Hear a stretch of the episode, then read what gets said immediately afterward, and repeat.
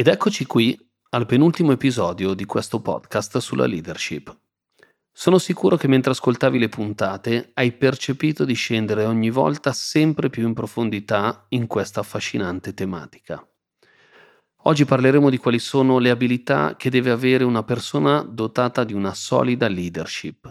Abilità senza le quali è davvero difficile poter applicare tutti i concetti visti fino ad ora. Il motivo è molto semplice. I concetti che ascolterai riguardano la sfera personale di ciascuno di noi e l'interazione emotiva che abbiamo con gli altri. Direi di cominciare. Sempre più professionisti e manager faticano a guidare team di lavoro verso un obiettivo. Sentono di dover cambiare il proprio approccio, senza sapere che quello che manca loro è soltanto una buona dose di leadership aziendale.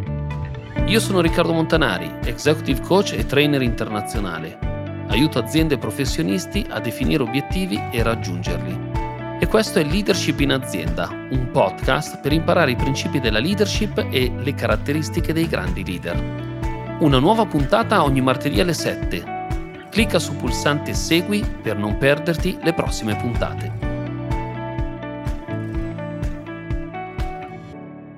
Anche questa volta, orecchie belle aperte e lascia che le parole che ascolterai diventino concetti da mettere in pratica nella vita di tutti i giorni. Abilità di pensiero sistemico. Spesso quando uso questo termine le persone fanno una faccia strana. Probabilmente anche tu. Forse è la prima volta che lo senti, anche se è facilmente intuibile il significato della parola sistemico. Avere l'abilità di pensiero sistemico significa sostanzialmente che bisogna essere consapevoli di quanto le azioni che mettiamo in atto e le decisioni che prendiamo abbiano impatto sul sistema allargato. Ma andiamo con ordine e cerchiamo prima di capire che cosa si intende con il termine sistema, o meglio, sistema allargato. Sistema è un insieme di elementi che lo compongono. Sono l'ambiente, le aziende, le persone e tutte quelle cose e persone che ne fanno parte e che hanno un impatto su di esso. Per farti capire meglio, ti faccio un esempio pratico. Buttare una carta per terra non è solo sbagliato e non ecologico, ma ti fa avere una visione ristretta delle tue azioni. Pensi che un'azione così piccola non abbia un impatto sull'ambiente in cui vivi e sugli altri. Invece, quella tua semplice e sbagliata azione ce l'ha e come. La tua città diventa più sporca e tutte le persone che vivono in quella città si lamentano di vivere in una città poco pulita e disordinata. Quindi, per tornare a noi, l'abilità di pensiero sistemico all'interno di un'organizzazione è fondamentale per avere una visione d'insieme. Ossia evitare di vedere solamente il proprio pezzettino, ma di considerare invece tutto il contesto. Per far ciò è essenziale avere la capacità di analizzare il sistema, capire come è fatto e quali sono i perimetri che lo definiscono. E infine, cosa ancora più importante, riconoscere gli elementi di rilievo che lo compongono. Una volta fatto ciò, è possibile determinare da parte del leader la situazione attuale, tenendo conto quindi del sistema allargato. La seconda abilità che una leader evoluto o evoluta deve avere è quella del pensiero strategico. È un po', se vogliamo, il proseguo della prima, perché se conosco la mia situazione attuale, posso definire una strategia per raggiungere un punto di arrivo o quantomeno dare una direzione alla mia organizzazione o alle persone che guido. Strategico è una parola che mi piace particolarmente, perché spiega la differenza tra chi sa dove andare e chi invece è in balia degli eventi e delle altre persone. La definizione di questa parola, infatti, è che è di rilevante importanza per la realizzazione di un piano, per il raggiungimento di uno scopo. Pertanto, affinché tu possa realizzare o esercitare la tua leadership, è fondamentale avere un pensiero strategico. Questo comporta alcune semplici operazioni. In primis, devi saper definire lo stato attuale e lo stato desiderato. In poche parole, dove sei e dove vuoi andare.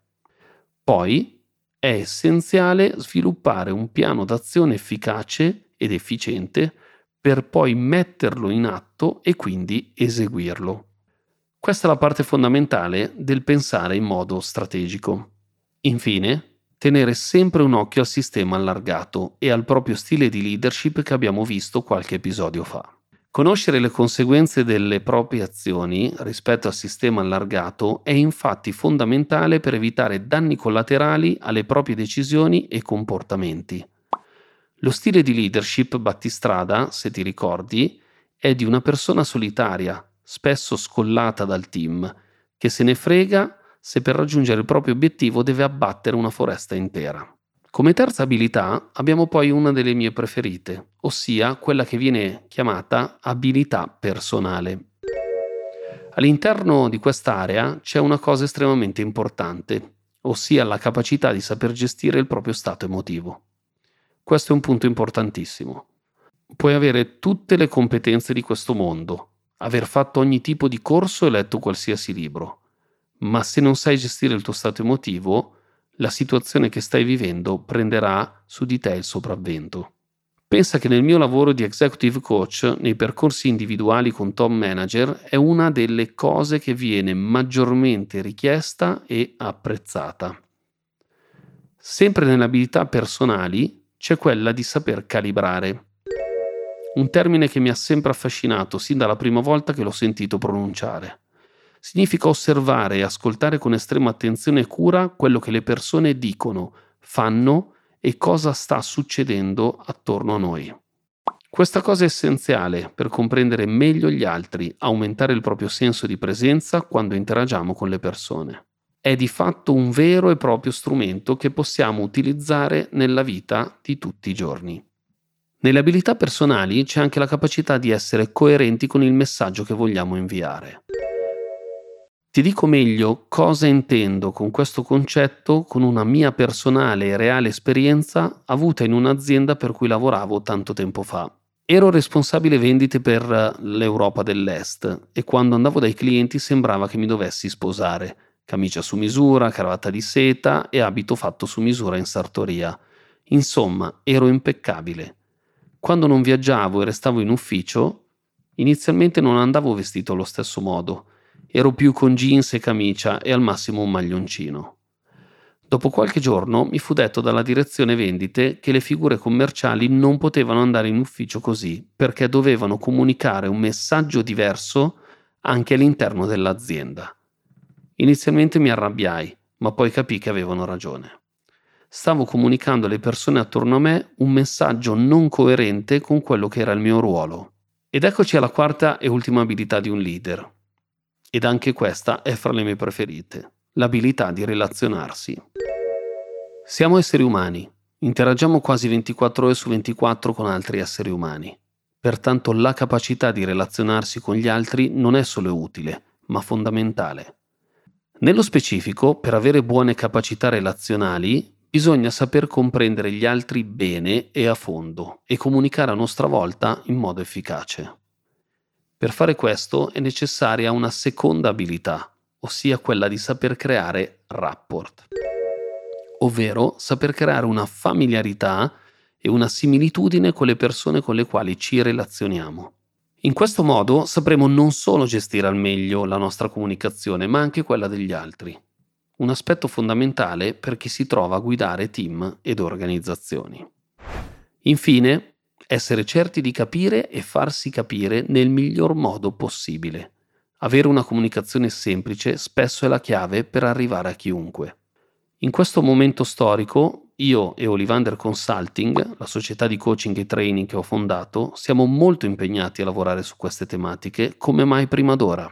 C'è tanto bisogno di leadership, dove un vero leader è dotato di empatia, comprensione e capacità di comunicazione, sa risolvere conflitti e sa vendere, tra virgolette, il proprio lavoro e quello delle persone che è chiamato a guidare. Proprio per questo motivo lavoriamo con i nostri clienti sia in Italia che all'estero erogando percorsi di coaching individuali e di team ed eroghiamo formazione nelle aree di vendita, negoziazione, public speaking, leadership e quello che viene più comunemente chiamato come benessere organizzativo. Bene. Siamo arrivati in fondo anche a questo episodio, che come ti ho detto all'inizio è il penultimo. Nel prossimo e a questo punto ultimo, avrò un importante ospite che intervisterò per darti un'idea di che cosa significhi applicare tutti questi concetti nella vita quotidiana. Ti anticipo che è l'amministratore delegato di un importante gruppo immobiliare italiano che ha fatto crescere portandolo da 70 persone a quasi 700 con una crescita economica veloce ed impressionante. Quindi ancora una volta prendi appunti perché c'è veramente ancora molto da imparare. Grazie come sempre per aver ascoltato fino a qui e ci sentiamo nel prossimo ed ultimo, ma non meno importante, episodio. Per questa puntata è tutto. Ci sentiamo martedì prossimo con un nuovo episodio. Se vuoi nel frattempo cercarmi su LinkedIn, mi trovi come Riccardo Montanari, oppure su Instagram come Riccardo Montanari 77, oppure visita il sito web della mia società www.olivander.it.